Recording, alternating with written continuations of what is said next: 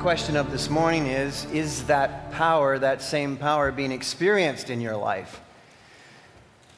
Maybe this morning you find yourself in a spiritual funk, in a drought.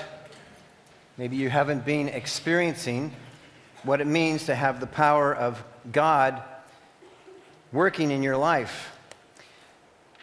There may be a very explainable reason for that. I was thinking about the Ten Commandments this week as I was studying the text. And I was thinking that of, of all the Ten Commandments, there seems to be one that we're willing to sort of allow to be broken in our lives. We wouldn't really think that uh, coveting your neighbor's house and all his property and all of that's right. We, we don't think lying giving false testimony or stealing or committing adultery or murder.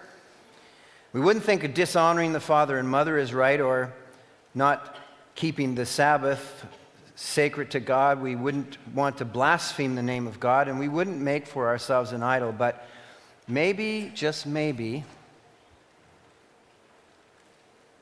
The first commandment, which says, You shall have no other gods before me, is the one that we tolerate being broken in our lives. There doesn't seem to be a, an outrage or the same outrage over that commandment. Thou shalt have no other gods before me. That's the first commandment. The people of Israel in Elijah's day were playing a very dangerous game with that commandment, that very one. They were trying to hold on to God, the God of their forefathers, and while they were investing in the foreign gods around them, their attention, their loyalty, their dependencies on those foreign gods and the economic plan of a first lady by the name of Jezebel. If you have your Bibles with you this morning, and I presume you do, would you please turn with me to 1 Kings chapter 18? And of course, in this particular setting, there was help coming from neither direction. They were in a severe economic crisis. In fact, in the text of scriptures, it says, Now the famine was severe. As far as any sign of divine intervention or influence or experience, the people of God were living with a severe power outage. Evidences of God's power had become as rare as the drops of rain. For three and a half years, it had not rained.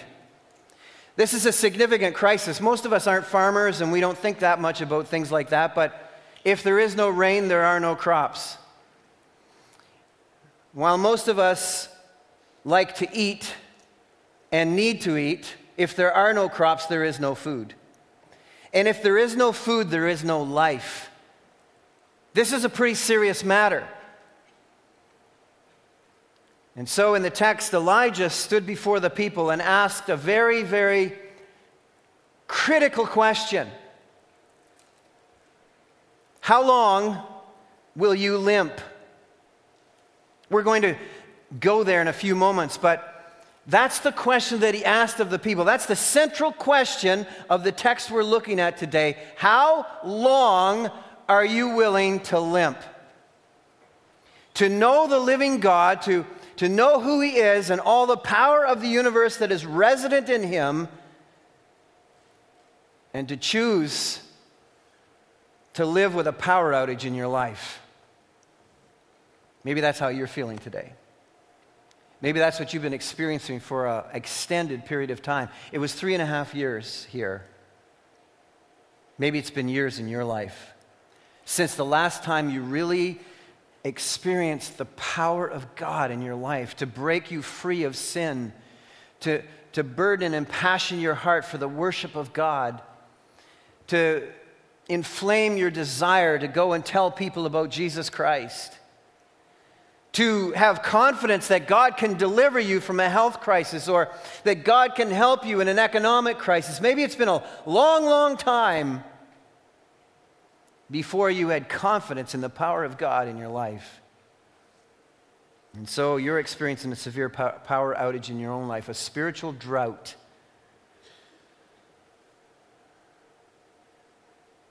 Instead of um, having an abundant, empowered life, you are only experiencing an anxious and exhausted one. Well, today from this text, I believe we can find out what's going on maybe in our lives. And not only that, but more importantly, to diagnose God's solution, what we need to enact in our lives. So, if you have your Bibles, I want to look at 1 Kings chapter 18. I want to read a couple of the first verses and give a little bit of commentary, and then we'll move through the text this morning, um, particularly verses 16 or 15 through 40. So, 1 Kings chapter 18. After a long time, in the third year, the word of the Lord came to Elijah Go and present yourself to Ahab. Now, Ahab was the wicked king of Israel.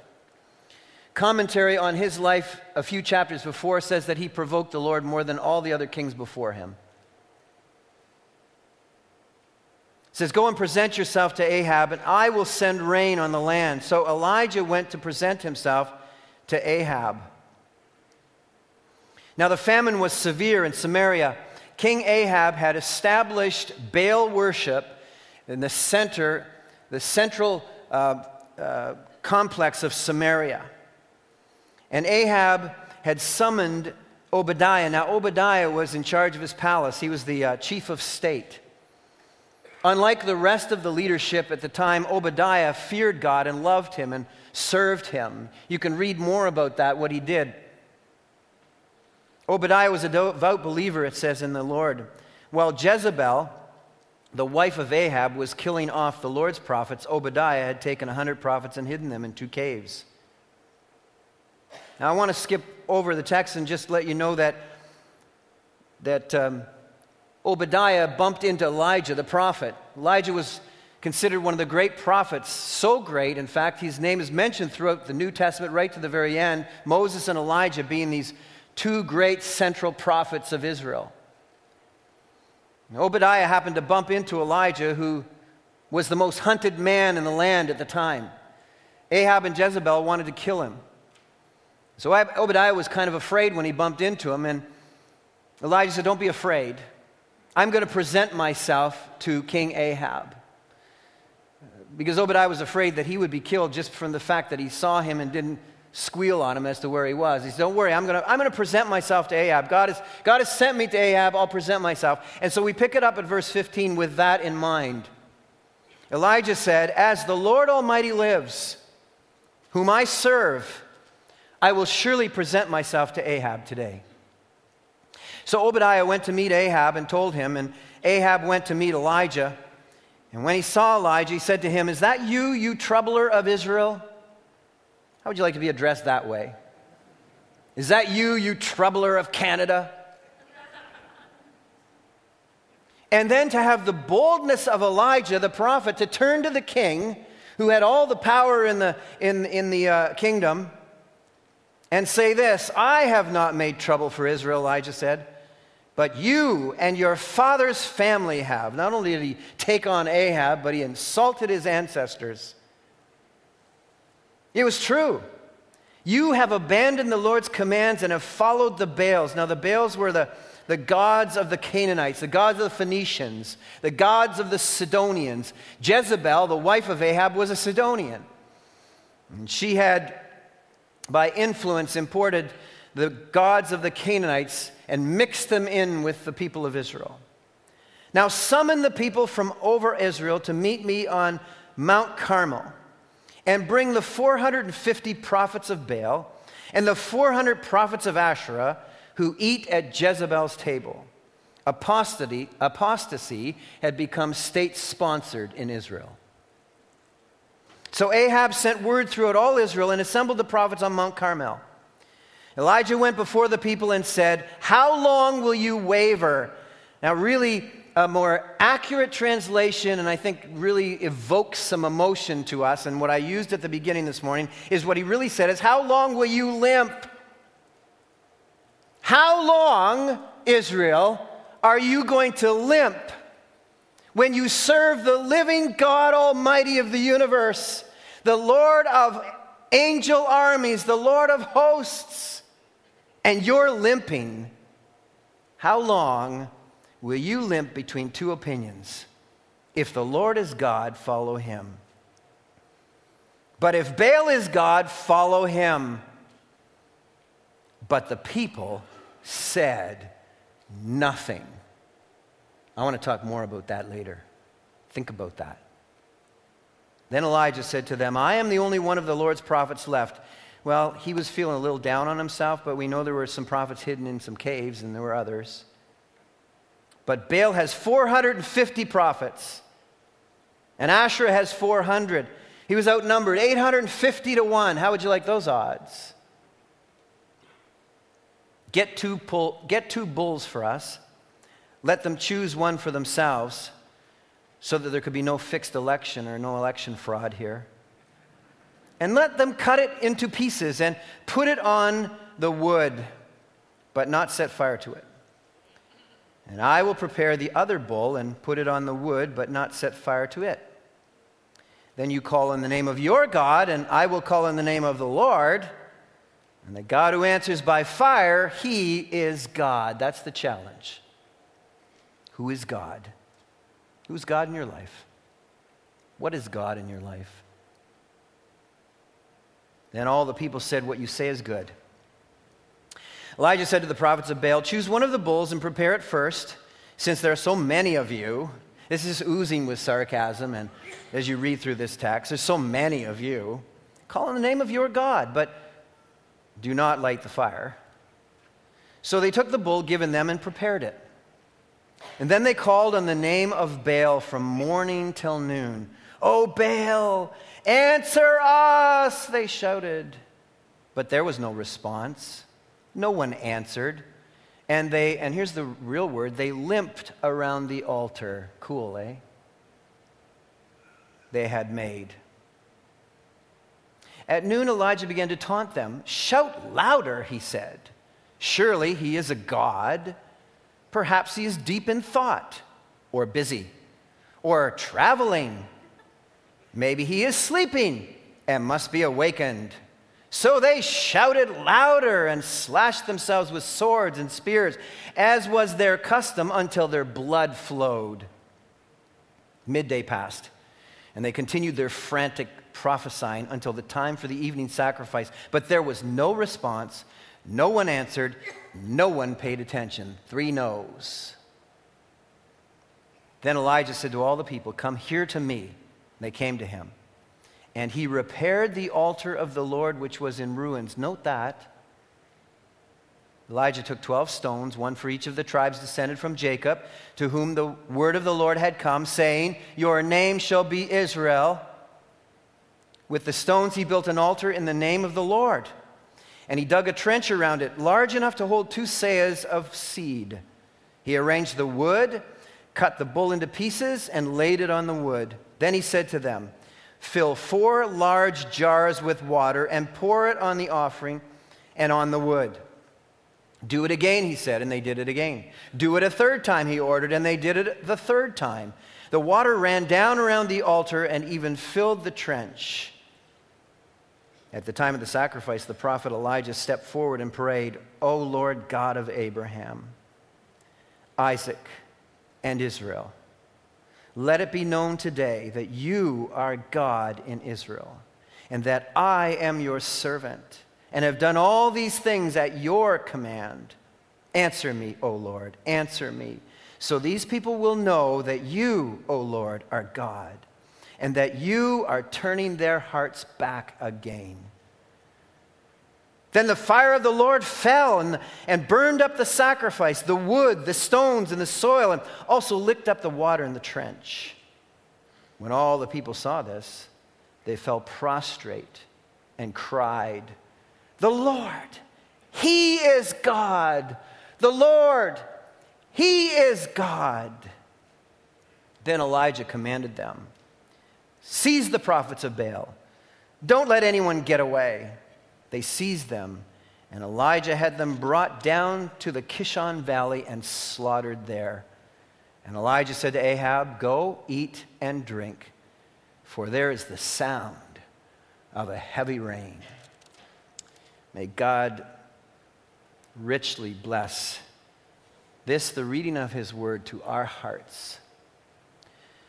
Father, I pray this morning that you would open up our hearts, examine us, examine our ways, see if there be any wicked way in us, O oh God. See if there be any disloyalty in our lives, Father. Would you help us to be honest before the Spirit of God this morning? Would you send the Spirit of God with power into this, into this your people, this midst, that we might be honest to you, O God, and that you might bring convicting upon our hearts? For we have failed you, surely we have failed you in these things. This is not a story of the past, this is our story. As we read through the details of this, oh God, it becomes contemporary. So I pray, Father, that you would. Um, that you would take your word now and that it would pierce right through the bone, right through to the marrow of our lives, right to the soul. because I feel that there is a power outage among us.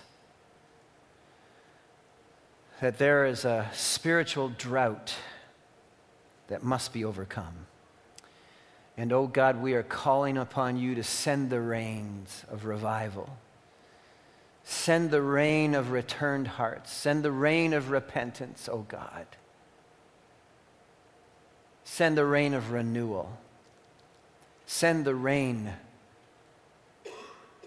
of the power of the Spirit of God upon us. For Jesus' sake, I pray. Amen.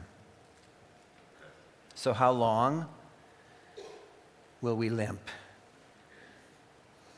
I want to share five key actions this morning from this text, of which there are no doubt many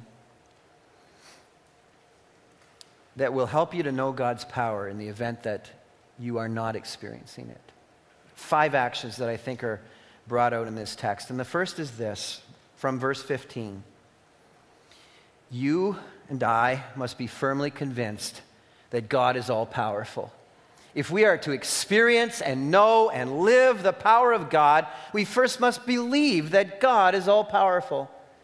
Elijah was firmly convinced of that as the Lord Almighty. He uses that term, Lord Shabboeth, um, Elohim Shabboeth, or uh, sorry, um, yeah, uh, Yahweh Shabboeth is what he says. Yahweh Shabboeth, the great I am of the armies of the Lord, the heavenly hosts whom I serve. You know, uh, if most of us are living, I'm sure, in an outnumbered, outranked, outpowered situation in our lives, or it would appear that way. Just like Elijah.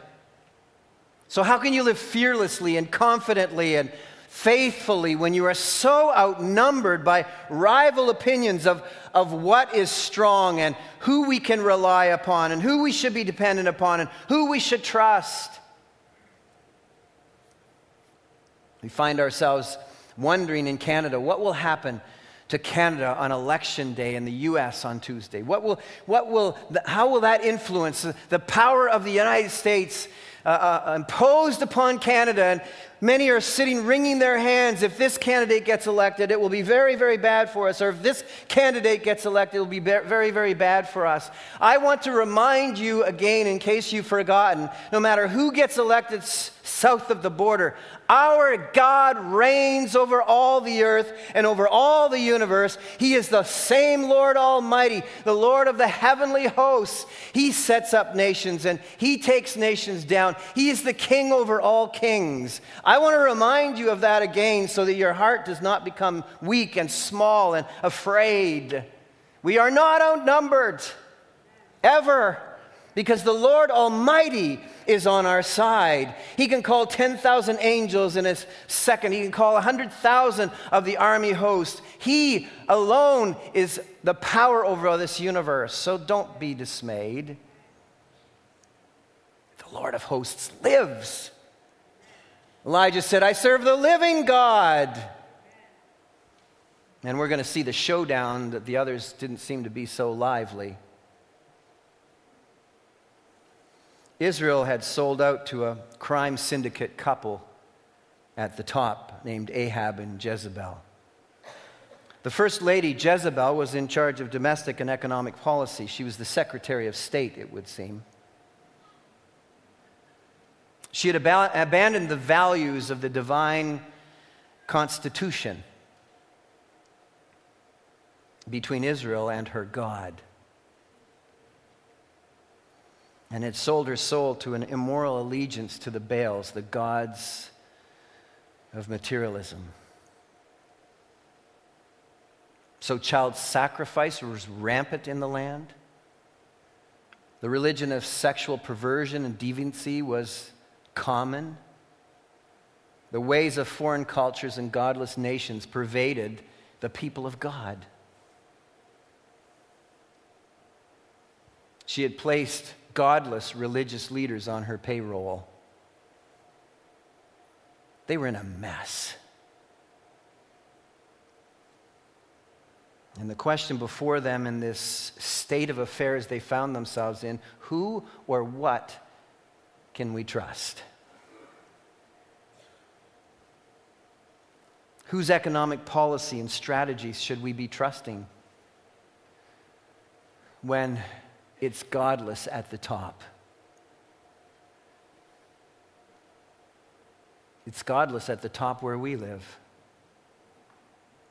It's godless at the top south of the border, regardless of who gets elected.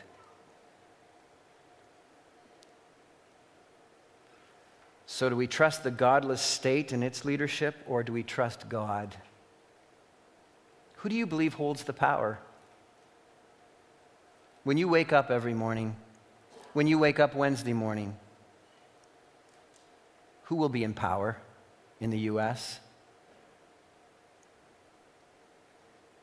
Who will be in power the next time we have an election? Does it worry you?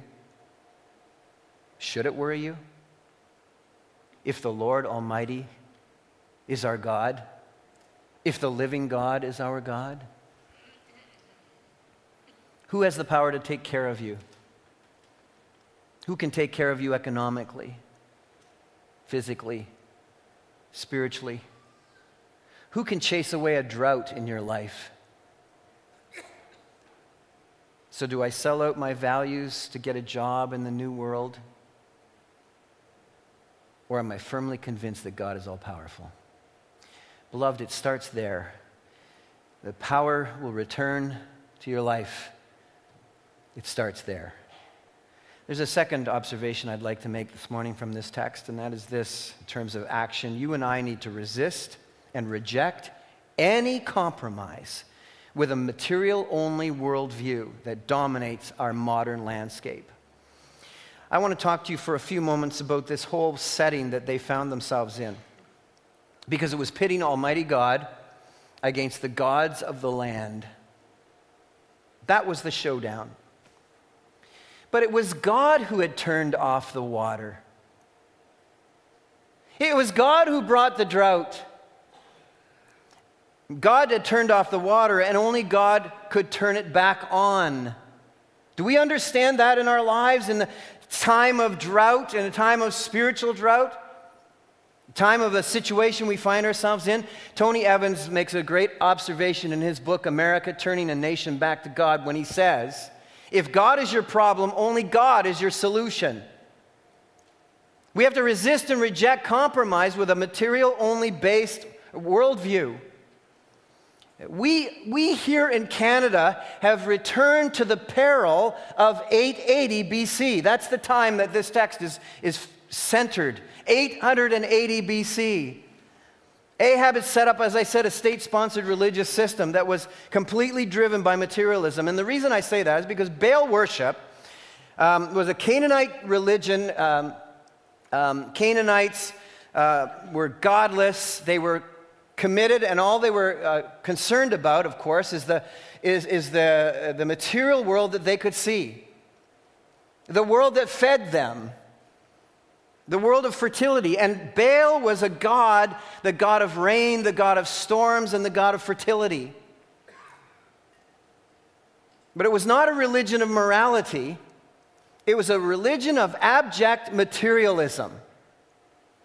And materialism, if you're not, if you're not uh, certain of what that really means, materialism is simply that physical matter is the only reality.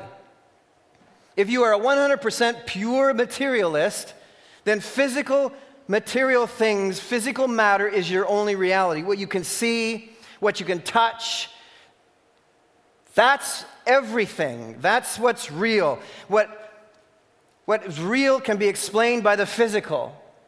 And, and I want to propose to you this morning that the modern mold from which, and the postmodern mold from which all of us in here have been and are increasingly being conformed to, is a materialism worldview.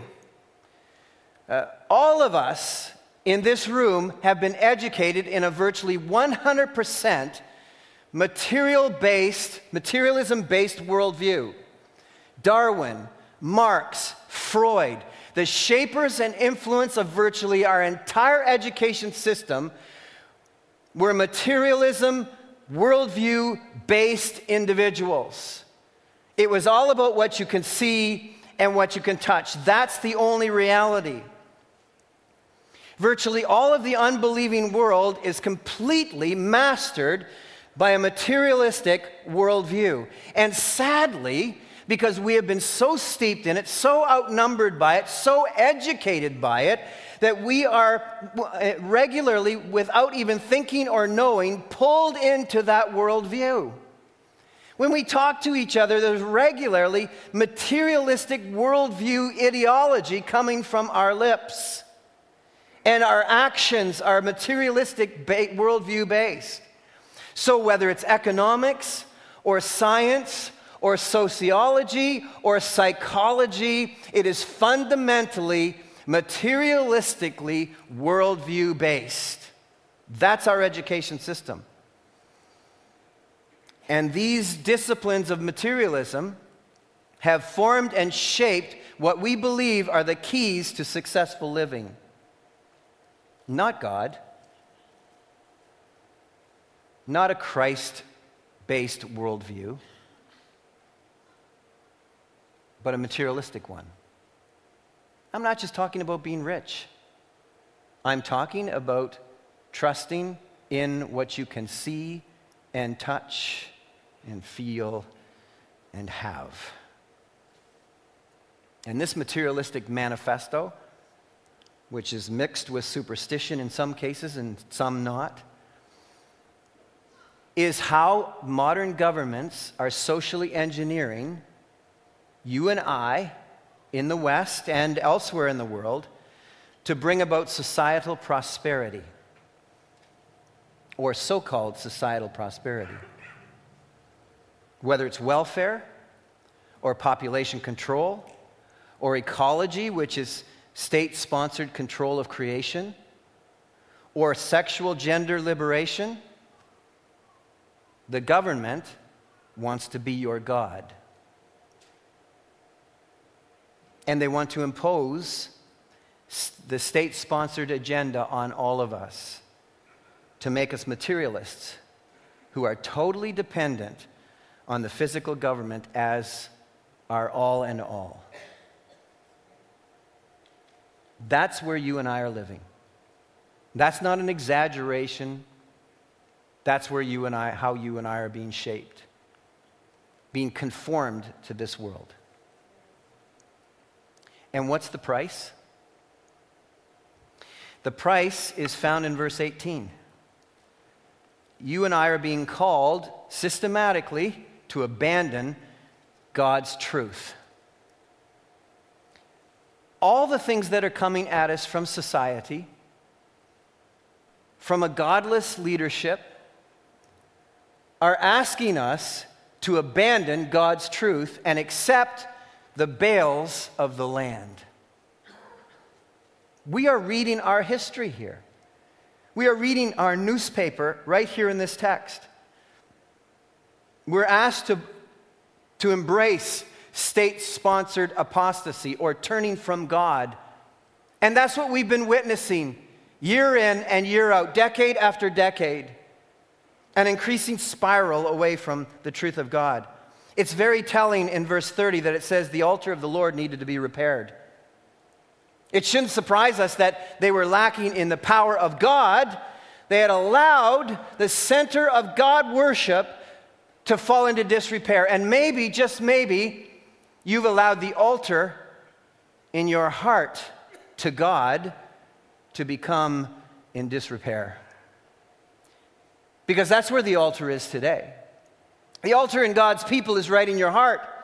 The center of worship, the center of Jesus' worship is your heart. Now, let me ask you this morning in this power outage moment that you're facing, this, this spiritual drought moment that you're facing, have you allowed the altar that rightly belongs to Jesus Christ to be loyal to, be loyal to Christ to fall into disrepair and to ruin? the things you have and see are easily dominating the landscape of your life and maybe immobilizing any spiritual sensitivity you have. And the weight of material conspiracy is immense. Every enterprise, every institution in our culture is seeking to help us to believe that security can be had through accumulation. If you have more, you can protect your life. Video guys or girls, who's up there? Guys, I think. Is it video guys? Don't want to be gender insensitive here.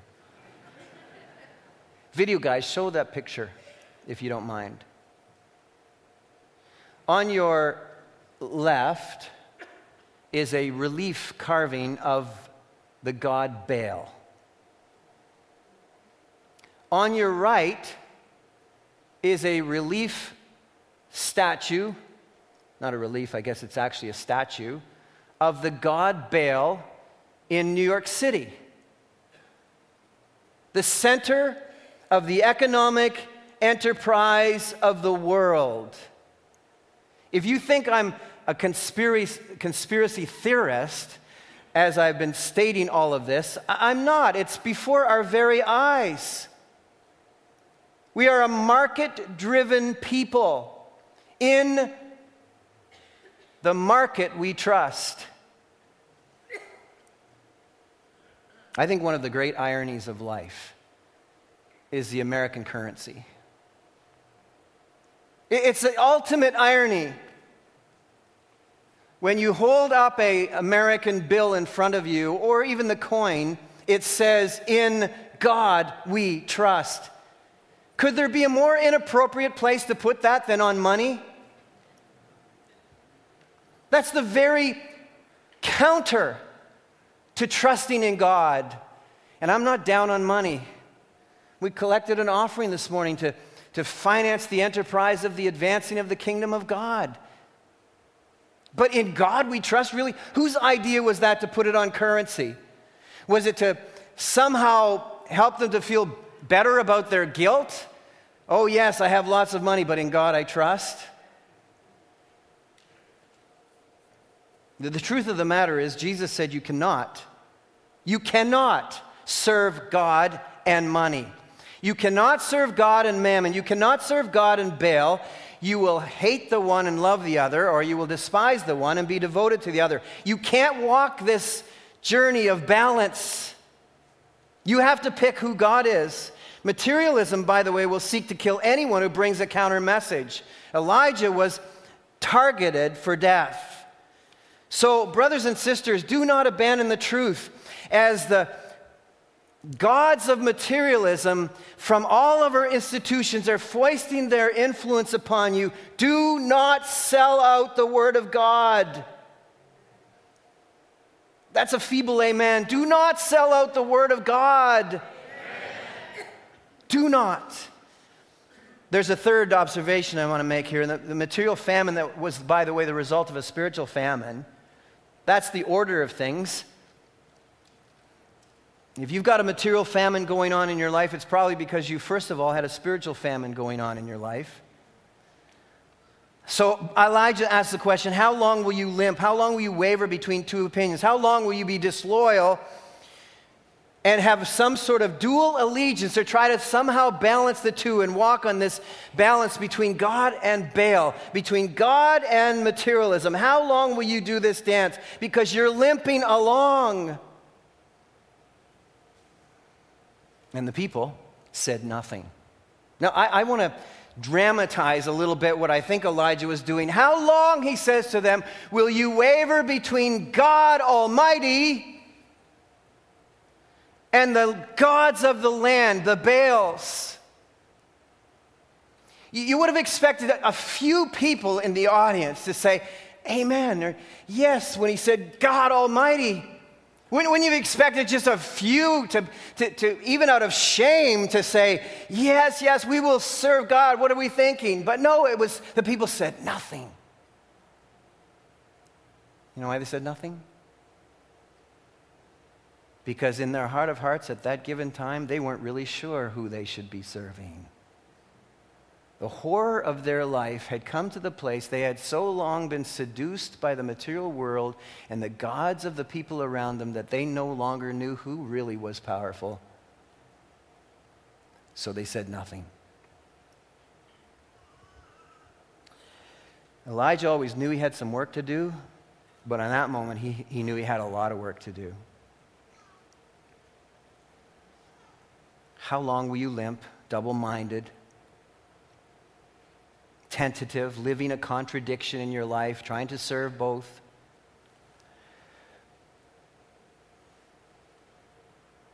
I want to tell you that the, the third strategy or the third action that must, must, must be taken in your life is this. You must view God, I must view God, we must view God and His kingdom as an investment.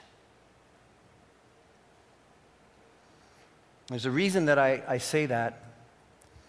Elijah says, How long will you limp between two opinions? If the Lord is God, and NIV translated it kind of in a, you know, accurately, but it's sort of emotionally feeble. Here's what Elijah said How long will you limp between two opinions? If the Lord is God, go after him. Something, doesn't it sound a little different than follow? Follow Him. Follow God. How about go after Him? You know, when, when, when you saw the, the love of your life walking down the street, did you turn to your friends and say, I'm going to go follow that person? And he said, I'm going after that girl. She's worth it. That's what Elijah said. Then go after God. But if the Baals are who you want to serve, then go after them. Stop this limping around. It's like the Joshua challenge. Choose this day who you will serve. But as for me and my house, we will serve the living God. We will serve the Lord. We will serve Yahweh, the great I am. Go after him. He's not incidental to your life. He's not accidental to your life. He's intentional to your life. You want to know what it is to have the power of God in your life? Then make him intentional in your life. Not accidental, not a leftover, not incidental, not if I have time. Make him the intention of your life. Make him an investment of your life. Go after him with all of your heart, mind, body, and soul. Harvey Cox in an article in the U.S. Catholic Journal and a title called The Market is My Shepherd and I Shall Want and Want and Want makes this observation. Asks this important question, actually Is the Lord and everything in it really the Lord's? Now, I want you to think about that and soak it in for a few moments. Is, is the Lord, is the earth and everything in it as the scriptures tell us, truly the Lord's? And then he goes on to make this statement on the back end of the question Or do you actually own some of it? Now, I don't know, I, you know, I've had a lot of time to soak that question in. I've been working on this for the week. I stopped and thought about that. Wow. You know, I spout off, oh, yes, the Lord. The, the earth is the Lord's and everything in it. But don't you touch my backyard. Because I own that. I paid a lot of money for that. Is that the way we think? It is the way we think. I own my house, I own my land, I own my car, I own my clothes. I own my bank, my bank account, I own my, my uh, retirement account.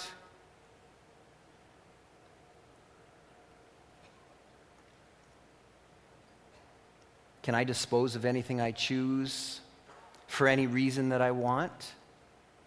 I, I guess I can if I own it. But what if God owns it? like I say he does.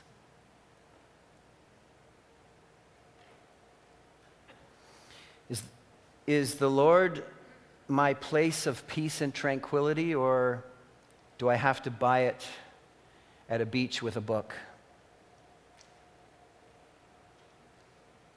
Or maybe at a non Christian life coach who offers me other dependencies?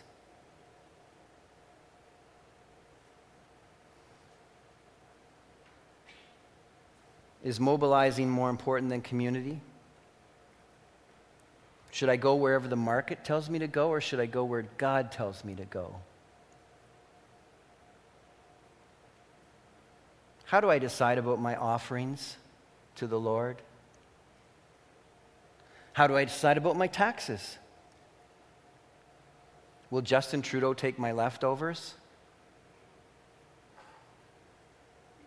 Or my retirement savings? or the other things that I've purchased? Is consuming for me a, an investment strategy so that I have nothing left? Is the Lord a leftover when it comes to my offerings? I think this is the kind of silence that Elijah faced that day. It'll be hard, you know, to call our nation, our neighbors, our children to the values of a king and a kingdom that we don't really value ourselves.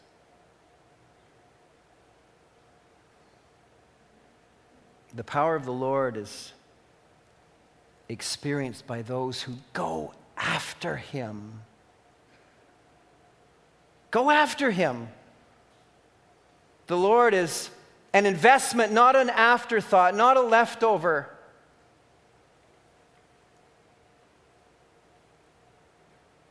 When I um, prepare to give my offering envelopes, it's not what's left over. It's an already pre planned investment from the beginning of the year. And then there are surprises along the way. The reason I have two envelopes is because there's the Haiti gift. That was a surprise along the way.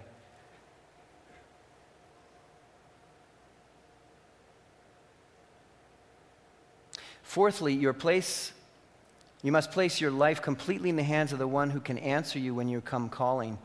Uh, the showdown here was all about the God who answers, who can answer. The criterion of this showdown was whose God can actually answer. You know, when a health crisis comes, when an economic crisis comes, when a relationship crisis comes, when a job crisis comes, who can answer you? Is your bank account going to take care of all of those things?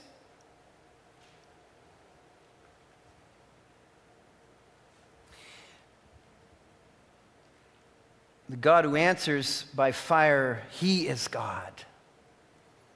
And so this is this great showdown where, where Elijah challenges all the prophets of Baal and challenges and puts it before God. And, and, and you've already heard the story. It's a really, really, uh, it's a really simple story and it works out very, very clearly. There's not a lot that needs to be explained here, but, the showdown is who, which God can actually hear you when you call him? Who is actually the prayer answering God? The gods of money or the materialism or the God of the universe, the great I am? Who's the God you're going to really need? And Elijah says, Well, I'm, I'm only doing what God asked me to do. The whole fire thing was Leviticus 9 24. God had already demonstrated before to reveal himself in the fire many times through Scripture. It anticipates rain, by the way, because lightning and fire have something to do with each other. It marks off the presence of God.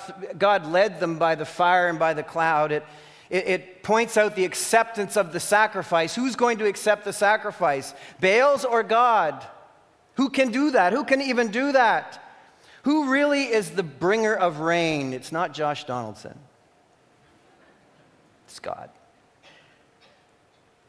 And so there's an allegiance renewal moment here where uh, God says, uh, um, Your name shall be Israel. Remember, I'm the one who named you. I'm the one who called you. I'm the one who called you to myself. I'm the one who's claimed you for myself. I'm the one who's loyal to you. Why are you being disloyal to me? And then he has them build 12 stones, an altar of 12 stones, the 12 tribes of Israel.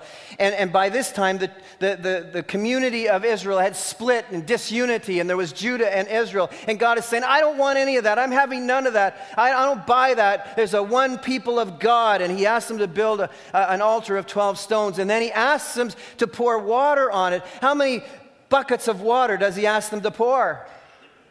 Class? Thank you. 12. Why 12? Again, a visual of, of God and the unity of God's people, and that there might be no shenanigans. The, the thing was soaking wet. And as, as some people observed in the first service, the most precious commodity of the moment was water, and they were using it, allegedly, just wasting it on an altar. They needed the water. This was a showdown. Can God look after us even if we give away what we need? And God's fire came. And when God's fire comes, it consumes everything, not just wood, but the very stones were consumed. Imagine that, how hot that fire has to be. And the soil is consumed, and the water is licked up and the sacrifice is burned. The God who answers is God. And he answered. And the prophets were limping and shouting and cutting themselves because there was no one to hear them. Finally,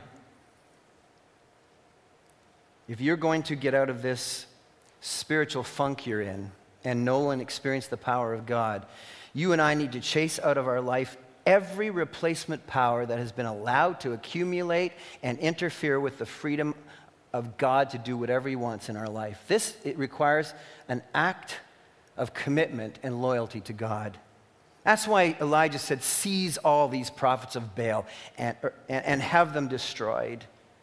By the way, the Asherah prophets had slunk away, they knew to get out of there. And so uh, don't let anyone get away. And I, I believe God is telling you this morning don't let any replacement God get away in your life. Get rid of them all. Materialism is a powerful trap. We've been steeped in it. We've been raised in it. We've been enculturated in it. We've been educated in it. We have been so inundated. Uh, it, it, has shaped our lives and our minds. It causes you to explain and rationalize God away and trust in other things. Ahab was an eyewitness to the greatest power, great, greatest power demonstration of God of the time, and he walked away and limped back to his wife.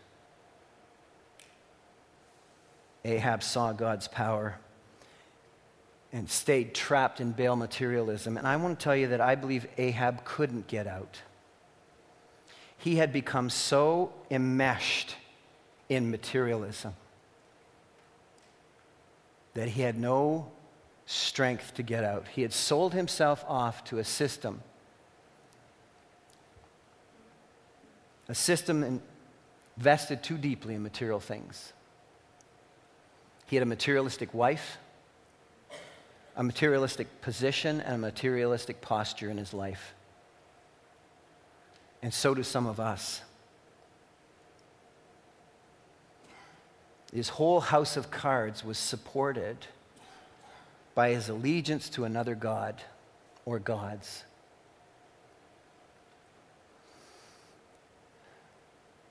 Some of us are trapped in materialistic marital expectations. If one of us wanted out, we couldn't get out because the other person doesn't, won't let us out. Some of us are living a lifestyle that's really just keeping God at bay. We want Him, but not too much of Him. Others of us are owned by our job so we can own things.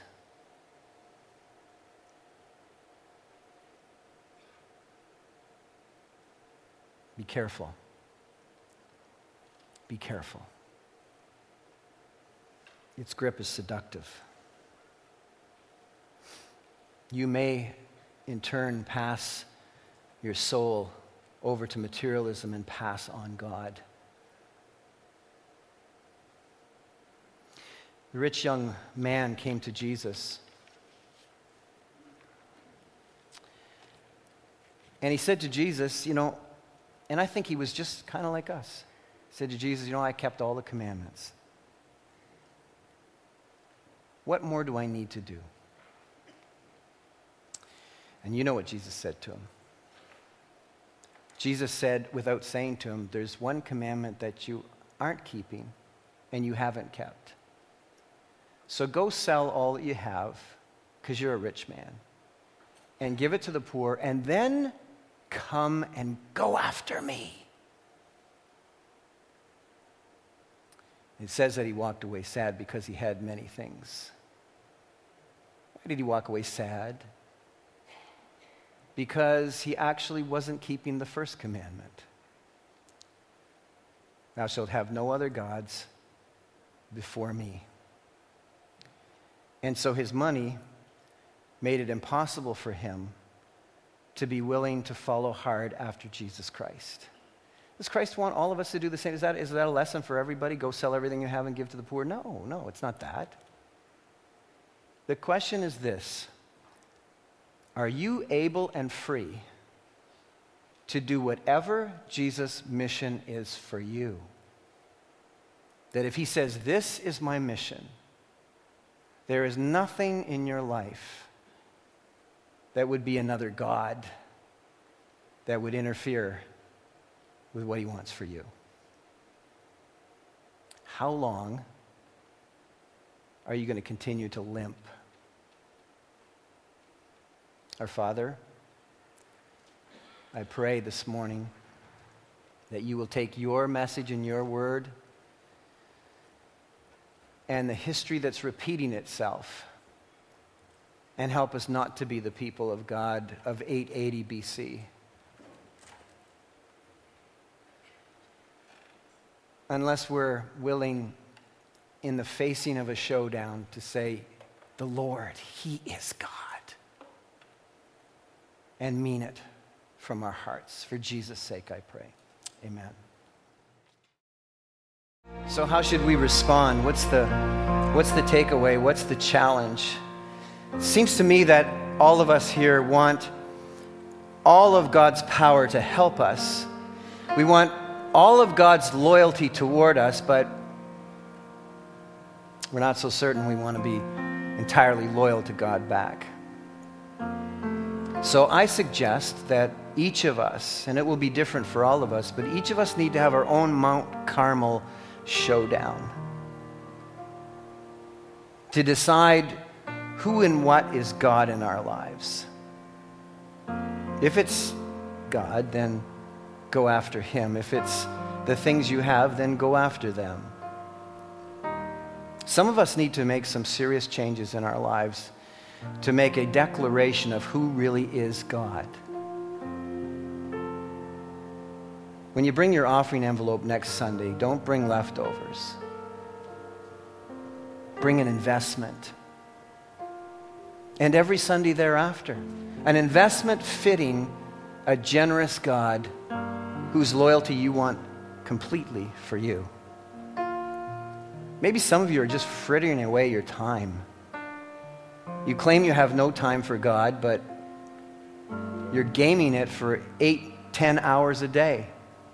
Think how much time you could be spending in your DC study instead of playing games. What do you think God sees when he sees that? Or, or maybe, like me, maybe, maybe I'm spending too much time watching sports. I mean, maybe need to ask the Lord about that. Now I can't go and ask my neighbor to Christmas program. I got to watch a football game. All of us have something we better pay attention to in a Mount Carmel showdown today, right now. Because we may be in a real power outage here at Calvary, and these are not days, they're not getting easier. The systems and the institutions are bearing down on us a 100 miles an hour in favor of materialism and other gods. And we are being asked to bow to those and abandon our God and His truth. And we will cave if we don't have the power of God resident and alive and in action in our lives. This is no time to be weak, to limp. If God is the Lord, go after Him. Go after Him. Oh God, this is your message to us and a challenge to us. Who is the Lord? Go after him.